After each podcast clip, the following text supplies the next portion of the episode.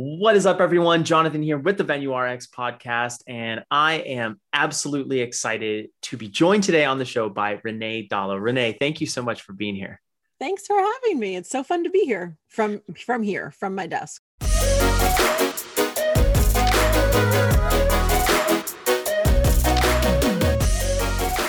Well, and where is from here? Where where is here for you? Los Angeles, friend. 20 years in LA, but I'm originally from New York City, so I don't like claim LA as my like full home, but it's like, well, you know, half. That's wonderful. You're so close. I could almost reach out and touch you. We're down here in San Diego. Oh yeah. Well, you know what's funny about San Diego is that when I moved to LA, everyone was like, "Oh, it's two hours to San Diego." Um, incorrect. It is four hours to San Diego with traffic. Seriously, yeah. you think geographically it's two hours, correct? Or you know, and and then in my mind, I'm like, ah, I'm a fast driver. I can oh, make same, it down there. Same. Like I know the back ways. It's like no, it's still four hours. No, it's still four. yeah, yeah. Seriously, and you know the interesting thing is if you want to go further north, the traffic since it gets is not as bad going further north. It's like four hours to LA, but then five hours to get significantly longer of a distance uh-huh. up the coast. Yeah, it's I mean, I love it here and I've lived here forever, so it, it is home, but wow, we are crazy with the traffic. Even even like mid-pandemic, I was still like, where is everyone going? Yeah. so yeah. true. California problems. I love it. Well, yes.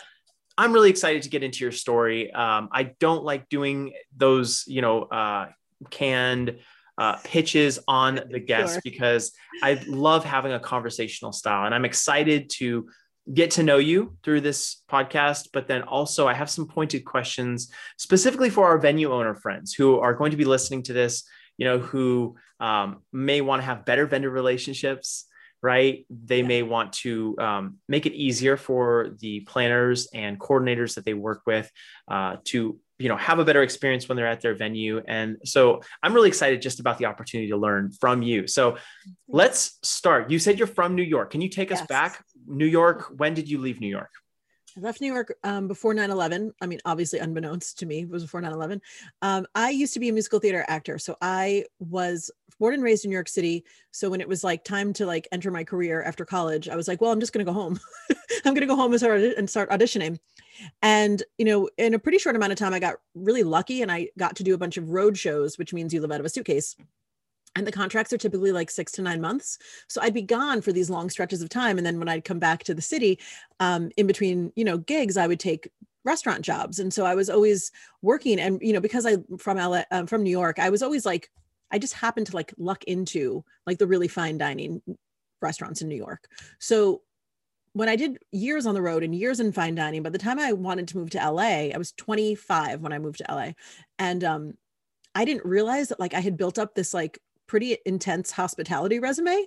Like if you read my my like jobs on paper, they were like, whoa. And I was so young. And, and so when I got here and I tried to get like a subsistence job in the hospitality industry, people were like, oh yeah, wherever you want to go. Like we're I was like, I didn't know that I was doing that. So I ended up opening a restaurant out here, which had a restaurant on the bottom floor and banquet rooms on the top. Okay and so I started as the hostess because I couldn't get a job. They there was like we were opening the restaurant, so they were like filling all the spots, and they were like, "We'll start you as a hostess, and we'll move you up." And I was like, "All right, you better," because like I don't want to be a hostess. And like I worked at that restaurant for three years, and by the time I left, I was the banquet sales manager. Like I had worked every job in that place, in that building. At one point, I was making salads for banquets one day because someone called in sick. I was like, "Just let me back there." Like we, the staff who opened that restaurant, like we took ownership of that place. Um, and then I realized that like I loved my job, but I didn't like working in the same building all the time. Like I was really bored of the location. I'm a Gemini. I kind of like to keep moving. So then I realized what I really wanted to do was plan weddings just as a freelancer or as a business owner now. But in my head, I was like, well, I just want to work wherever. And so that's kind of how I made it was much longer than that, but that's the really bullet pointed version of like how I got from acting to wedding planning is that like this restaurant really was like the bridge between like you know doing what I did in New York and then like what I was meant to be doing here. I'm so excited about your story because it is so similar to mine in a lot of ways. Oh yeah. Coming from hospitality and mm-hmm. then not really just actually coming to that exact same point of like I don't like being in these little this little box all yeah. the time. And for yeah. me my saving grace was that it was different clients all the time, right? You yes. you're you know you're seeing some of your regulars but then you always are having new people. You're yeah. developing new relationships new rapport um, solving different problems every day. And so for me and probably sounds like for you as well that was something that that was good but then you wanted that freedom. You wanted to expand. Yeah. Well and also like so we were corporate owned. So anytime i needed approval for anything it wasn't like i went to my manager. I had to go to chicago management and Got say it. like tori spelling wants to have her birthday party here and she wants to cover the ceiling in a thousand gold balloons they were like no. I was like this was like 2002 and i was like no no no. Tori spelling. And they were like we don't who is the, we don't care. And i was like what? So what like, are you doing? Yeah yeah, I mean, we did it anyway. Um, there you go. but but that's one of the reasons that I was like, I got to get out of here. And then and then here's what was a funny day in like my like personal history. I think back all the time. So Mindy Weiss, who's very obviously famous wedding planner, she came into um, the building to ask to speak to someone in banquet sales because she wanted to throw a party for her sister, a birthday party, and no one in the office knew who she was. And you should have seen me. I was elbow. I was like, get out of my way. I'm talking to Mindy. I was like, hi, I'd like to help you. And like I helped her helped her on the venue side plan this party for her sister. It was the first time I had seen drag queen bingo. She got a drag queen uh, to come do bingo at her sister's party. I met her entire team at the time, and I immediately was like, I want what she, I want to do what she's doing. Right. Like, I want that. I want that level of like knowing what's next, knowing the cool thing, like flexibility, money. Like, I want all that. And so that was the day that I was like, oh, there is actually something else I can do here. Like I'm not just working at this one place, you know? Was that the first time that you had been exposed to weddings? Because it sounds like before you had all this hospitality experience. And I know there's some crossover, but at the same, it's like kind of like banquet crossover. Yeah. And I had some banquet crossover. Okay. But like we did weddings at the restaurant. We had one bigger room. We did like I think the biggest we can accommodate. I think we had like 125 in that room. So we we did like kind of low key weddings in that space, and I just became known on in the little banquet staff as like, oh, Renee is Renee will handle the weddings because like oh she's good with the brides, right? But then at the same time, I was in that like late 20s stage of my life where all of my friends were getting married and all of my friends were actors, right? Out of work, barely working, sometimes working. So no one had any money, but everyone wanted to get married. And so I also became the friend in my friend group that was planning weddings as like a side hobby for my friends. Mm. And that sort of spiraled, excuse me, in that the one friend I did it for, like my best friend, all the people who came to her wedding were like, well, who helped you do this? Oh, Renee did. Oh, can she help me? Mm, sure. So I was planning weddings for free basically um, or like for bartering like a couch um, for years before i ever thought like this could be a business huh? Like i just kind of thought it i just kept thinking like well i'll just be an actor like one day i'll get on a sitcom and this will just be the job that goes away. Were you still had, auditioning at the time? Like yeah, were you yeah, still yeah. okay okay so you were very active. auditioning in the whole thing um, and then i had a really close call with a with a really big gig and i didn't get it and i was like you know what I think I'm done. Like I didn't think I'd ever get to that point with acting where I'd say like this isn't worth it anymore. But having come so close to something and then not getting it and then having that show run for years, I was like, I mean, of course I didn't make I made the decision that day that I didn't get it, but then in hindsight like looking at having that show run for years, the girl who had gotten the role is now like a major star and I was like yeah, I was glad because what it ended up doing for me was I realized that what I really wanted, what I was looking for was my own agency, like my own, like being in charge of my own life and career, which you almost never are as an actor. Mm-hmm. It's interesting to me as entrepreneurs, I think we enter in at different points to this whole game and this whole journey of entrepreneurship but we enter in at different points but we're all trying to achieve the same thing maybe different ways. And it is that autonomy. It is the freedom and the flexibility and all those things. And generally at least i find we start even sometimes we start businesses where we think that this is going to give me that freedom that autonomy that flexibility and it doesn't actually. And so we end up needing to shift and pivot yeah. to kind of continue pursuing that. So i love yeah. that that's part of your story. So then take me to the next level. So now we are you know we're with you on this journey. You're now planning weddings. You've made the decision. Did you was it kind of like you woke up you saw mindy you're like i gotta do this. I'm gonna do this. And then it you, was like you went really gradual it? no it was super gradual. And like like so many things in my life, it just sort of feels like this is going to sound so like woo woo, but it feels sort of like meant to be like faded in a way. Like things just kind of happen. Oh, there's my dogs. Can you hear my dogs? They're coming. I love it. Dogs are welcome on the show. Dogs, these dogs swearing. These dogs understand when I'm being recorded and they're like, Mom, I want to be on. I want to be on the show too. We're gonna let our um, voices be heard. I love it. Right? they have so much to say. Um, no, it was really gradual, and I don't know. It's like one thing sort of like things just sort of stacked on top of each other. And then before I knew it, I was like, oh, this is a thing I could really do. It what and actually it wasn't until so I met my husband doing a play out here in LA. So even though I stopped auditioning for like real, real, real, you know, real gigs that would pay, I was still doing theater like as a hobby. And I met my husband doing a play, and um, we eventually got, you know, got engaged, and we got married in Philadelphia, where he's from, and I'm, you know, originally from New York City, so it was it was easier to just go to the East Coast well, I realized really quickly that like I did not know Philadelphia. I think I'd been there like twice, right? And so suddenly we're planning a wedding in a city that I don't know. And so I was like, I hired a wedding planner. In the interview process of that what of hiring my wedding planner, she said, I don't understand why you're not a wedding planner in LA. And I was like, well, you know, there's like a million wedding planners here. Like I'm not a really a wedding planner, you know. And then we worked together for almost 18 months to plan my wedding. And then at the in our like exit call, she was like, listen, you need to do something with this. Like you needed me the least amount of anyone that's ever needed me. And you really didn't need me, except you didn't know like you, I don't know what you think you're doing, but you're a wedding planner. And I don't know, it's just having someone else sort of say, like, what's the worst that could happen? Because I said, like, I don't know, Mindy Weiss is in my market. Like, she's real. I'm not a, and he, she was like, so what? A million people get married every year. Like, not everyone can work with Mindy. Now I know how true that is, right? But even back then i i just i don't know i had a lot of limiting beliefs about like what i could accomplish and it wasn't until my wedding planner erin just sort of said like who cares? Go for it. And i was like i guess i could just go for it huh? I love and then a few months later is when i really launched my business. I think limiting beliefs is one of the number one things that plagues new business owners and maybe specifically 100%. in this space i think like limiting beliefs and imposter syndrome kind of go back oh, and forth. Huge. and it's tough because i think the imposter syndrome comes from a really good place of wanting to not pretend yeah. to be something that you're not. But yeah. at the same time, there is a sense of like, um, Candace said something yesterday in the podcast that was great, but like action breeds clarity. And a lot of times yes. we just sit around and we're like, why am I not clear on what I'm supposed to do? And that it's because we aren't moving, we aren't going in a yeah. direction. So well, I, I, I think sometimes other people can see things in us that we cannot see in ourselves. And I think part of the journey of entrepreneurship is really understanding yourself a lot more and making it a goal to know yourself better. And I just wasn't there at that moment in time. Like I couldn't see what Erin saw in me. Um, and I'm grateful that she expressed that to me because so many people wouldn't have done that. Mm-hmm. So you, you start wedding planning. Are mm-hmm. is it?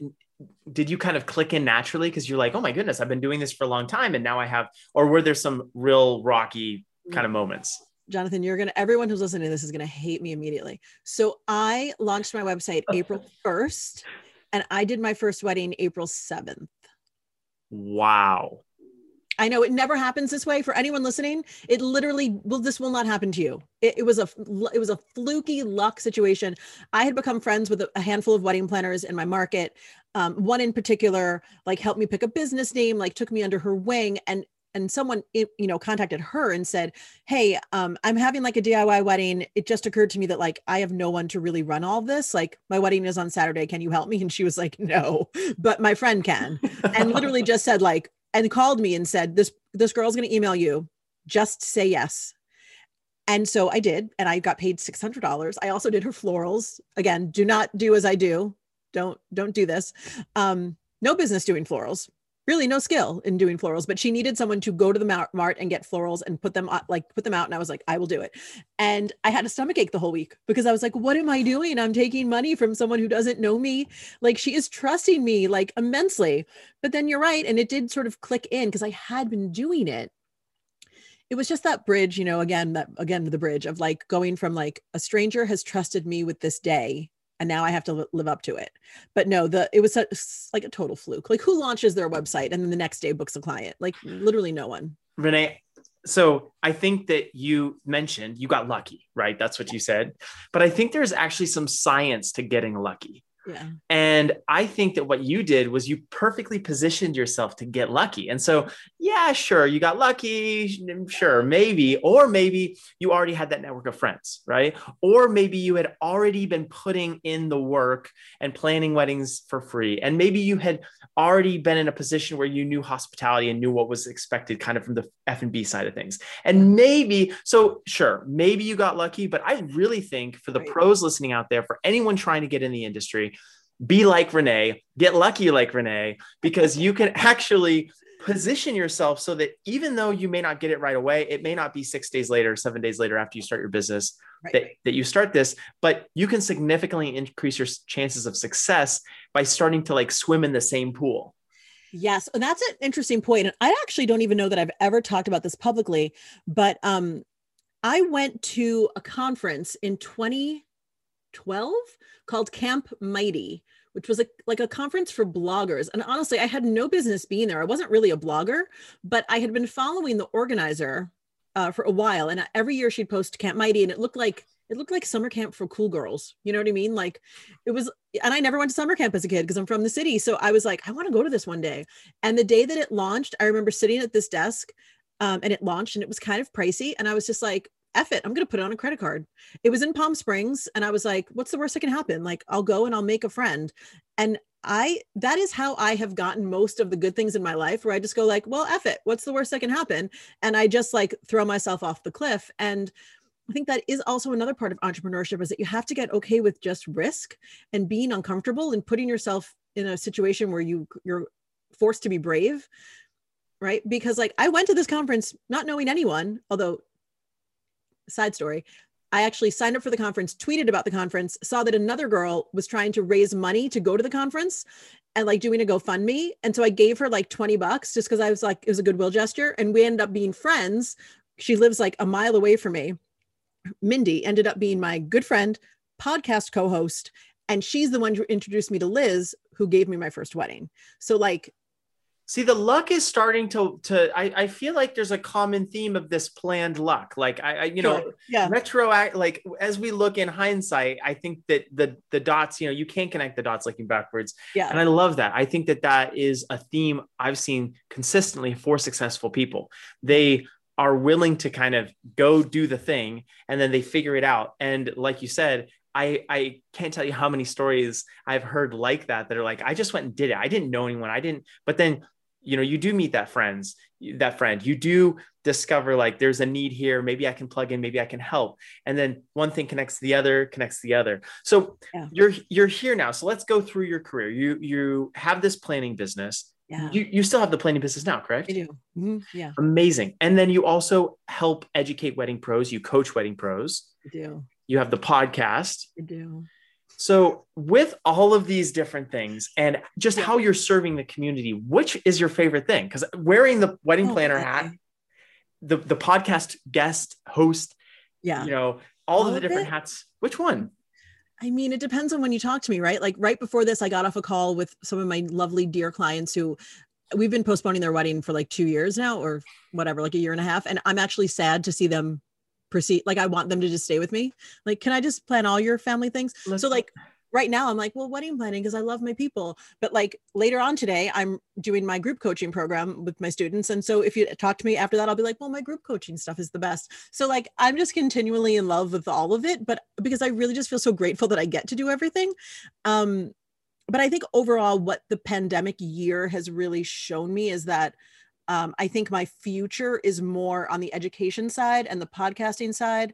I think the weddings are, I love them and I don't really intend to stop doing them totally, but I can see a future in which I just do less, less physical weddings, you know? Mm.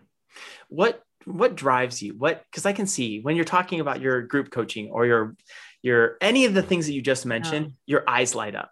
Yeah. And you said you're grateful does yeah. gratitude play a role in how excited you are? I mean, that energy, I mean, I'm feeling it through the screen, even though we're two slash uh-huh. five hours away from each other. Totally. I mean, here's the, here's the truth, Jonathan. I am a lower middle class kid from Brooklyn who was got brought into this world by a teenage mom. Like, no, if you look at me on paper, no, a six a multiple six figure business a healthy marriage living across the country in a nice house with a with a nice st- no uh-uh no, no. The little girl who sat on the on the stoop in Brooklyn and wondered how the hell I was going to get out of there. Super grateful for every single part of my life. 100%. So, I guess that motivates me, but also more than that, like everything that I do in the education space and the podcast space is really from the the core belief that I have as a as a woman in business in that what I really want to do is empower other women. And I, I say women specifically for this reason is that so many women do not feel empowered enough to make their own money, have their own freedom that comes with making money, or they think that if they own a business and become you know uh, the dreaded workaholic that somehow they'll lose themselves in the process and so like i'm just really passionate about teaching women business owners in the industry of weddings because that's where i that's where i am how to do this unapologetically and still have a lovely life that they don't have to apologize for making money or being successful or being a workaholic. And they don't have to say it's one or the other right? I think we do a lot of of damage societally i think in telling women that like you can either have a happy life or a good business. And like i don't really know that there's balance but i think overall over over a lifetime it it evens out.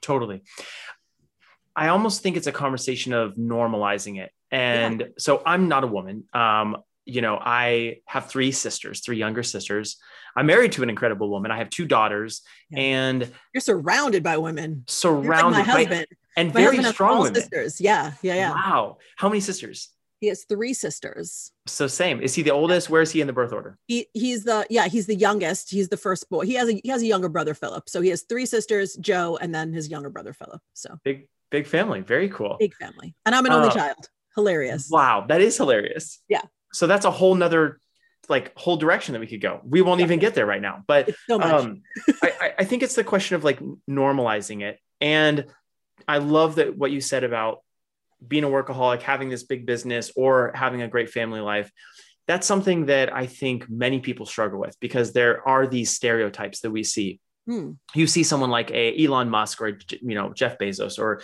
you know these right. big characters, and obviously those are men. You may even see people in the corporate corporate sphere, uh, Arianna Huffington, different people yeah. that are like these professionals, whether they're men, women, whoever they are, they are living this very fast paced life mm-hmm. On this side. And they can't have, they probably don't have time for their kids, or we know that they don't have time for their kids because there are horror stories or whatever right. it is. Right, right. And, and so understanding, helping educate, I think women very, very important, certainly because there's kind of some stigmas there that are longer yeah. lasting. But for men too, like you can and you should invest in your family. Yes. You're not successful if you've just made a million dollars. Right and you have a screwed up relationship with your family, your kids, your wife, right. your fa- like, right? Right. You so, can't be, you, I mean, here's the thing. The goal is not to be a millionaire and, and someone that everyone hates.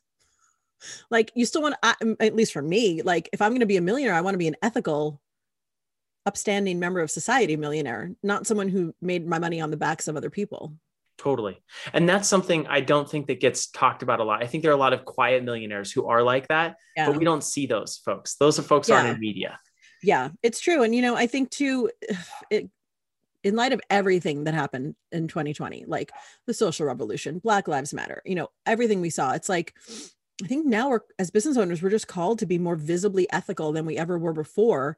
And and i look for it in other vendors. Like when i when as a wedding planner when i'm recommending vendors to people especially if i don't know them yet and my clients have found them on instagram i do a i'm deep diving into that and be like what do you stand for?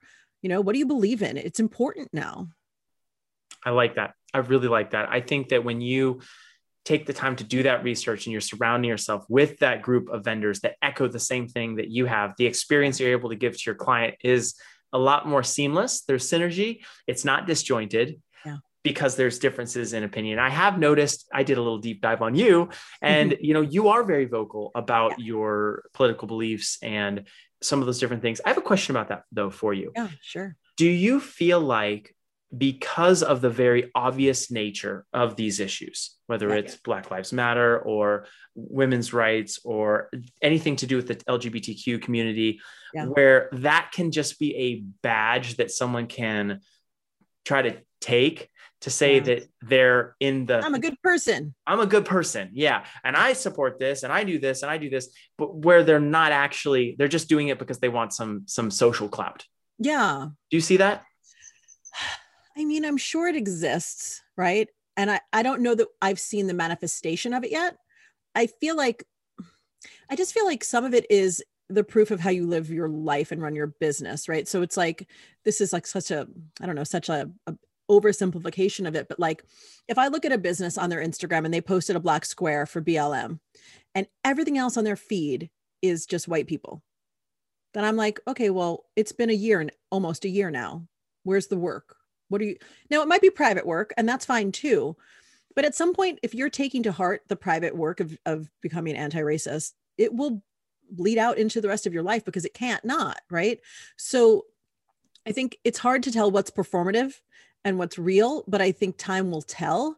And at least for the for the vendors that I really love and recommend, like I know them deeply as humans, and I think that that's it's just so important. And um, anyone who's listening who feels scared to share their values um, for fear of like you know retribution or something like i just it hasn't ever been my experience. In fact so many of my clients have told me uh, that they hired me because i'm so outspoken about what i believe in because then they, they know that there's no room for there's no gray area with me you know? Yeah. Um, i had someone uh, a few months ago i think it was during the election uh, it was during the election uh, dm me on instagram to say like i follow you for wedding planning not politics and so I did a bunch of highlights on my Instagram, on my wedding planning Instagram about it, because I was like, just to be clear what our ethics are. And if you don't like it, you can unfollow me. That's fine. But like, you can't come into my space and tell me I can't talk about these things. Like, mm-hmm. you know, philanthropy is a core value of Moxie Bright events. Like, we give a substantial amount of money away each year to, to causes that I believe in, and I know my clients do too. So, you know, money, you, you know, money talks. Totally, a hundred percent. I think money and action, and money is yeah. is a form of action. Money is an energy. It is, and 100%. so to what you're saying about kind of this like symbolism of you know, oh, you know, I support this. Well, do you really? Where are your actions? How are you? Right. And it's different. You know, the person, the business who employs a wide variety of people from different ethnic, you know, racial backgrounds. Sure the business that does that versus the business just posts a black square and doesn't take any action there's a big yep. there's there's a big divide there so yeah. um, i love that you said that do you also believe and just while we're on this issue do you also believe though that there um, if there's a business who maybe doesn't have that as one of their core values mm-hmm. and it's not authentic actually for them to to mm-hmm. do that that yeah. they're kind of being very disingenuous by trying to just bandwagon if it's not yeah. truly part of their culture. Yeah. And I think eventually that will come to light, you know, just in the interaction with someone. Like, I don't know, can you imagine? This is like purely fictional, but can you imagine like there's a business out there who decides to donate to an LGBTQ, um, you know, nonprofit, right? Yeah. But if you have an interaction with them in real life, they say something like, oh, that's so gay. Right. And you're like, oh, that's, that doesn't hmm, that's a disconnect. Yeah. That's jarring, right? Like you'll have those moments where you're like, all right, well, I kind of see who you really are. The thing is, people show us who they are, right? And totally. whether it's through the veneer of, of Instagram or in a conversation like this or in what they consider a private interaction on an email or phone call, like people do show us who they are. And it's our job to really see it the first time. Mm-hmm. And, you know, and I know we, this is a totally tangential situation, but like, I don't know if you follow Rachel Hollis, but last week she got into a lot of hot water on her Instagram for, you know, showing us who she is again. You know, she's had missteps, public missteps a lot. And we still give her people, the public, not me. I mean, I don't really follow her that much anymore, but like she gets unlimited chances, it seems, to say hurtful things. Mm-hmm. At some I'm, point, you know, we have to put a stop to that. I'm not as familiar with her as I probably should be, so I'm not familiar with oh, what you're talking about. You're fine. You're not missing anything. okay. Well, fair enough. Eh, but I'm curious now because it, do you think there is um I I guess I as I'm thinking about someone who just wants to like be on the bandwagon and just yeah. kind of support because that's what the the yeah. correct or proper doing. thing to do. Yeah, exactly. Yeah. That's that is kind of like um it's kind of like like ethical appropriation. Oh, it totally is. Right? 100%. Yeah. So 100%. go with me to the other side then. If you have someone whose core values and beliefs maybe aren't aligned. Yeah. Uh, think of someone who is from a very strict sect of a Muslim belief. Yeah. Uh, Indian culture, certainly conservative Christian culture yeah. that do not align with some of these cultural issues and actually and so and this whole thing is very very fascinating to me because like I want to learn more. I want to be, Yeah. I want to run my business correctly. Right. Um, but I also, I also, it's, it's like, I, I'm under, I'm trying to figure out where's the line. Like, how do we, Yeah. with someone like someone who's Muslim who may not support hmm a, uh, you know, the homosexual community, Sure. what do we do with that?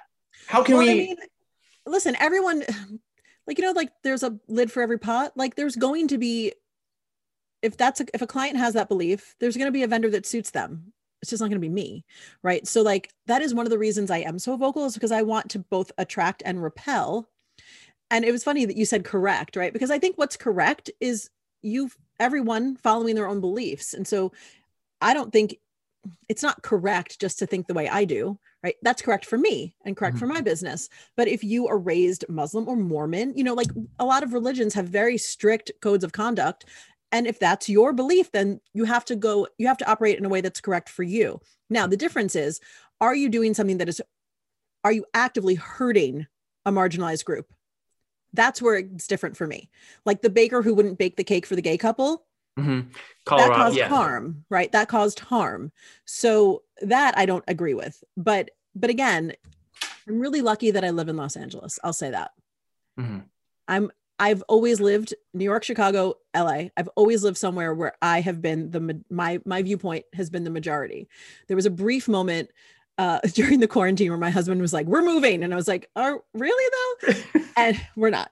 Um, and he was like, "What about Nashville?" And I was like, "On board." And then I realized I've never been a blue dot in a red sea, Mhm. like ever. And I really was like, "Oh, what would that really be like to not be in the majority?" Like I'm, it's my privilege that I have never had to have that that feeling.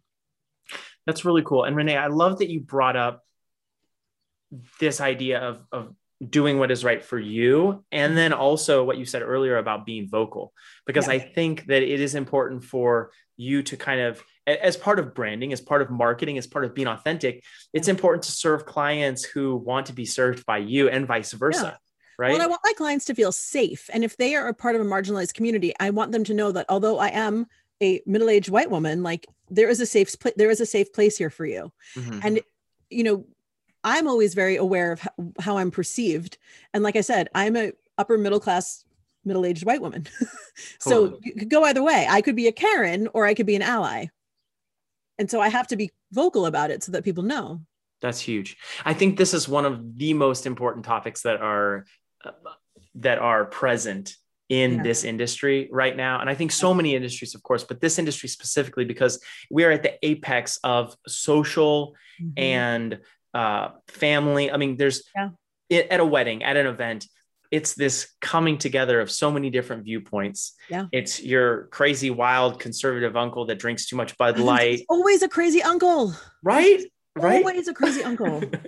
so it, it's it's really really important that we're talking about these issues and i'm really excited for some of the upcoming conversations that i have with with pros around this i want to shift the discussion a little bit and talk about uh, venues We're, of course the venue rx here and i know from all the weddings you've done you've worked at many venues right How many? um, what are some things that you wish venue owners knew uh, from a wedding planner perspective? Maybe something you know you wish you could do more walkthroughs. You wish that they would have more of an empathetic approach to understanding what you as the planner are going through. And maybe let's speak specifically to blank canvas venues. yeah. You know where um, everything isn't kind of already in a package. Yeah, blank canvas venues are funny, right? Because like in LA, we have a few different like style, like vi- vibes. Like sometimes you have the blank canvas venue where the owner is like on top of it and like tells you exactly what you can do and what you can't do and when you can get in and when you can get out and everything's like under their watchful eye and that's great. Like I'm not a wedding planner who's going to be like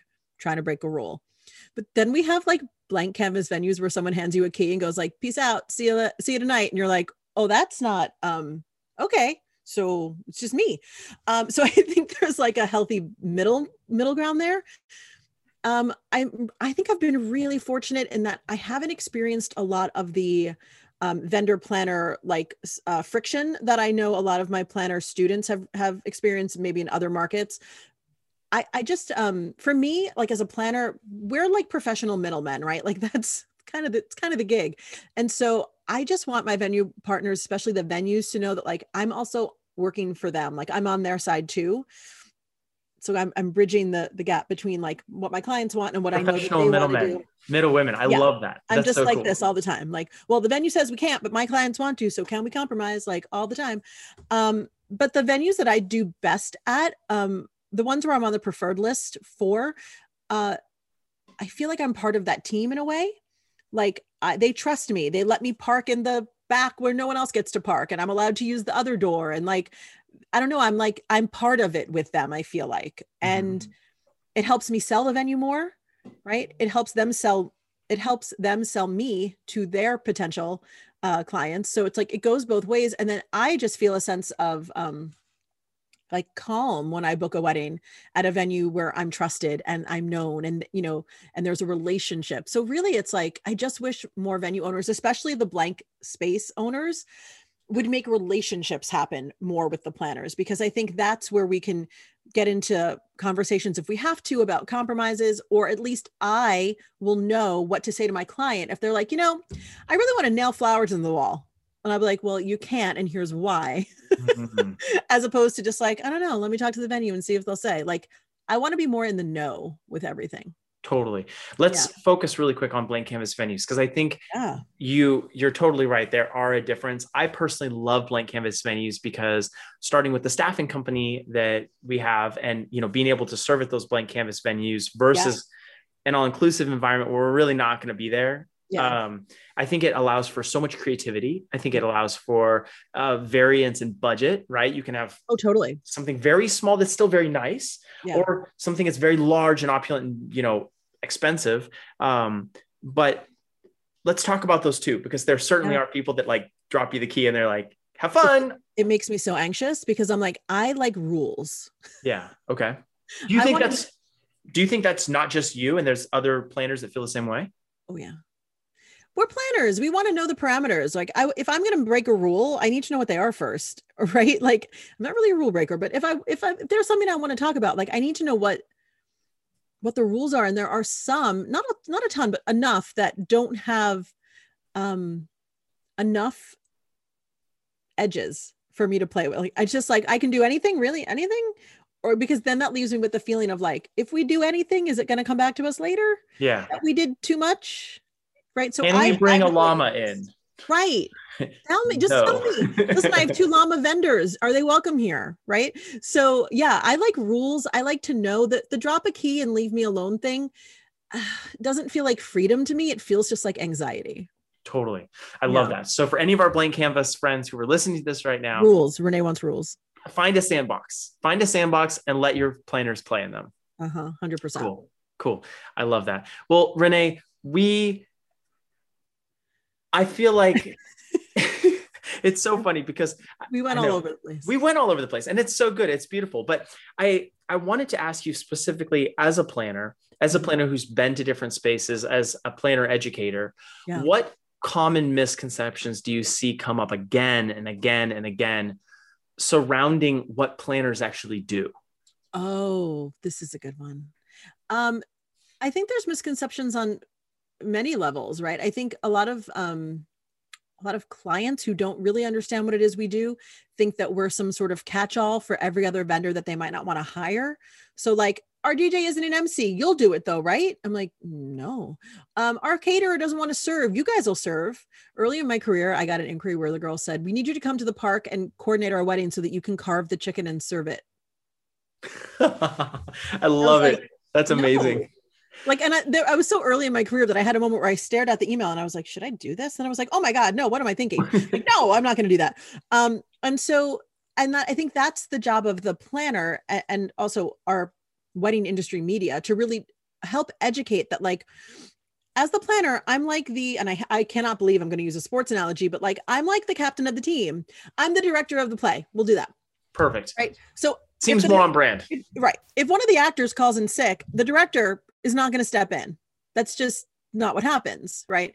So it's that sort of mentality that I think needs to be communicated more to the clients at least to let them know that like hey, um the following things like on my contract it literally says things that I will not do. I will not MC your wedding. I will not serve food. I will not, you know, I'm not you know, there are things that I will do like tidy up, right? Like take out take out trash in the bridal suite. We're, we've done that like hundreds of times. But not to be disgusting, but like if someone vomits, that's not me. Mm-hmm. That's not on me. Yeah. And I know that like as we move through the process with our clients, like, you know, we sort of in we affirm this all the time right like okay so that's going to be your mc and that's going to be you know the cake is going to be delivered by the baker because they have the right vans for it don't try to get your aunt to bring the cake because in the car it's not going to work like there are structures in place here for these things um, but as far as venue and planner um, you know, I think the only time I ever see any kind of friction is like maybe with a floor plan, like do they do it? Do we do it? Um, you know, whose timeline are we using? Like some of the venues who want to do everything, or the venues who have coordinators on staff do like, well, we have ours. I'm like, well, I'm working for the client, so please just let me do. Let's all work together. It's better if we do it together. Um, so stuff like that. I think I've seen a little bit of friction, but I also think maybe it's just because of where I am in my career. I don't get a lot of that friction any anymore because I think when they see like, oh, plan or oh, Renee's here, planner's here, like I'm like, oh, we don't have to do as much. And that's the feeling I want for my venues. Like I want them to be like, oh, Renee's here. She's got it. We can She's relax. Yeah. Totally. Because then everyone feels more calm about the whole thing. Absolutely. When that discussion comes up with the clients, and I think specifically this is an interesting topic of education, right? Between Yeah. all of the vendors, I think collectively. But I am also, probably as you are as well, a part of so many different um, groups and, and Facebook discussions Yeah. where there's a constant complaint about, you know, these unbelievable couples who come in and they want this amazing experience for a Yeah. couple thousand bucks and people who are constantly undervaluing the industry. Do you think there is maybe an over obsession on complaining about that? And rather just saying like you can have a, a you can have a taco. You could go to a taco shop and get a taco for a mm. buck 25, Right. right? And it could be the best damn taco. And you could love it, but it's not going to be steak from Morton's or Ruth's Chris or Fleming's. It's just not. It's just not. Yep. It doesn't mean it's bad. No, it's not going to be a homemade tortilla. It's not going to be homemade pico de gallo. These are going to be it, it. Yeah, you can get any kind of taco you want. Yeah, I use a purse analogy all the time. That's what I say to my clients. I go, look, you can buy a purse at Target or you can buy a purse at Louis Vuitton. They both hold the same amount of stuff.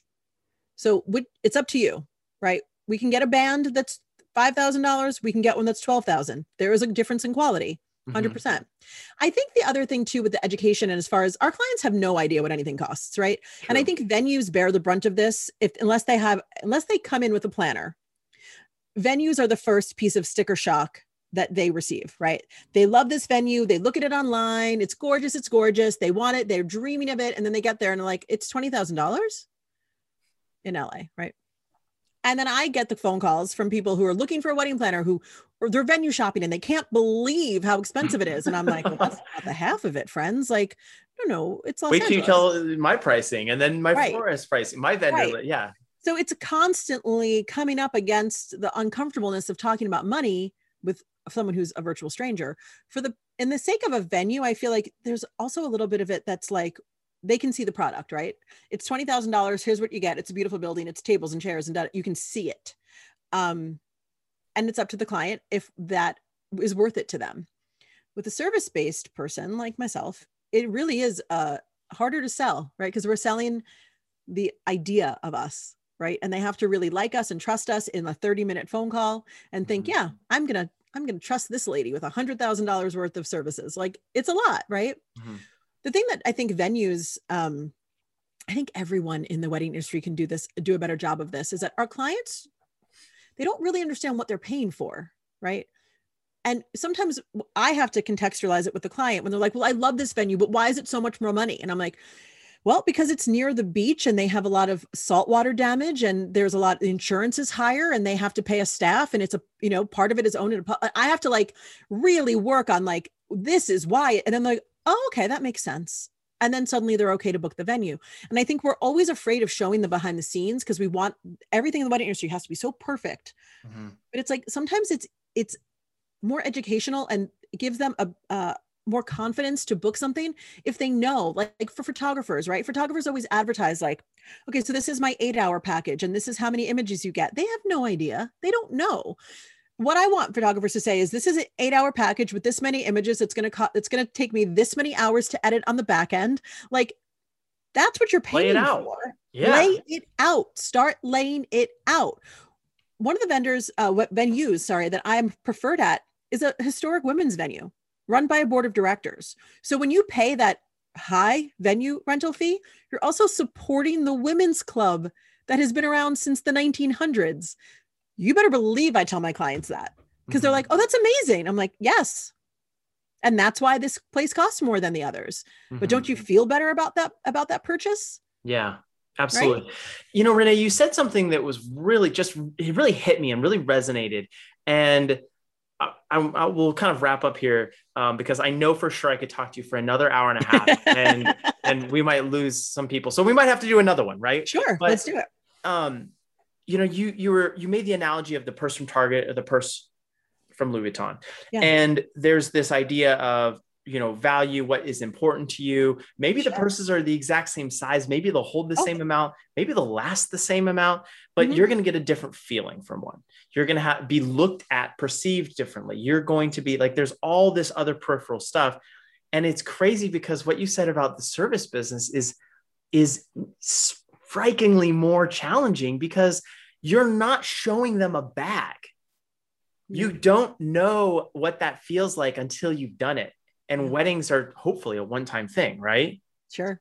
And so if it's this idea of like, you know, or even a two or three time thing, let's say, but over over a lifetime, it's you're not it's not a purse that you're going to buy and buy and buy again, and you can't see it and you can't understand the value of it until it's already gone.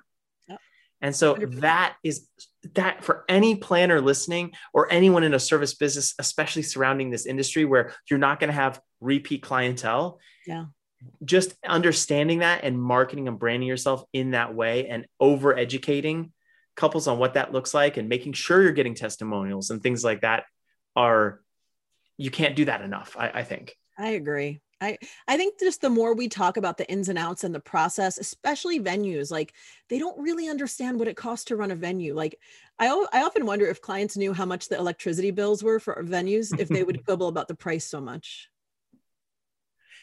so we actually operate two venues. Yeah. And it's insane. I'm sure. And it's insane the level of, and different venues have different features, just like you talked about the women's club where you're supporting one. Well, if you have a venue like we have one with a massive waterfall. Yeah. Oh, it's expensive. Dumping 2,000 gallons a minute. And there's pumps and they're yeah. like, so there's different features for different venues that are going to dramatically. So I love what you said about kind of pull back that curtain, help educate your clients. Um, and even from the vendor side of things, if there's something that you do that's different, maybe there's something different as a vendor that you're working with this venue now and you're explaining to them why you cost significantly more than others. Don't be afraid to pull that back. Yeah. And also it doesn't have to be done in a in a in a sales call, right? It can be an Instagram video. Like there's a venue in town that has a living wall. They've been around for 12 years and this wall is lush, right?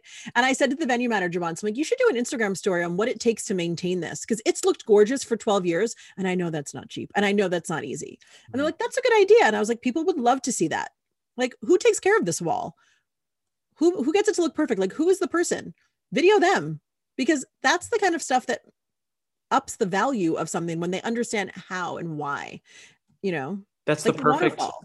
That's the perfect question or that's the perfect answer to when a wedding pro is going to say i don't know what to post taking care of that living wall is boring right it isn't though it isn't no. it isn't because it's always because it's perfect it's aspirational right yeah and everyone loves plants right now. All the millennials are obsessed with their plant babies. So if you have if you're listening venues and you have any gardening tips, they're gonna love it. This or is amazing. Waterfall. This you is amazing. that waterfall. Renee, we've talked about a dizzying amount of things, and I think we've covered it so Thanks. well. I, I love okay. you. You're amazing. This is like this you. has been so much fun. And we both have big blue eyes. That's true. That's true. That's Just very that true. For everyone who can't see us in this video. So, and that's a perfect plug. If you're listening to this on podcast, you do need to be checking us out and you need to be checking Renee out. Um, you're on all podcast platforms with your podcast. Yes. Podcast Where do people find you? So it's Talk with Renee Dalo for the podcast, episodes every Thursday, um, not just for women, even though I love, I talked about women a lot. Um, and then I have, I have, I have three Instagram accounts. I don't know what happened. It just spiraled. So Moxie Bright Events is my planning account. Talk with Renee Dalo is where you'll find the na- latest episodes. And then Renee Dalo is like my education uh, Instagram. Amazing. Amazing. So people have three, not just one place to connect you, but they have three places to connect with Three you and places. and the podcast. Yeah. Um, Renee, thank you so much for being here. This has been a lot of fun. Thanks so much for having me. Cool. All right. Well, we will be blasting this everywhere. I'm really, really excited. And um, yeah, this is this has been great. Talk soon.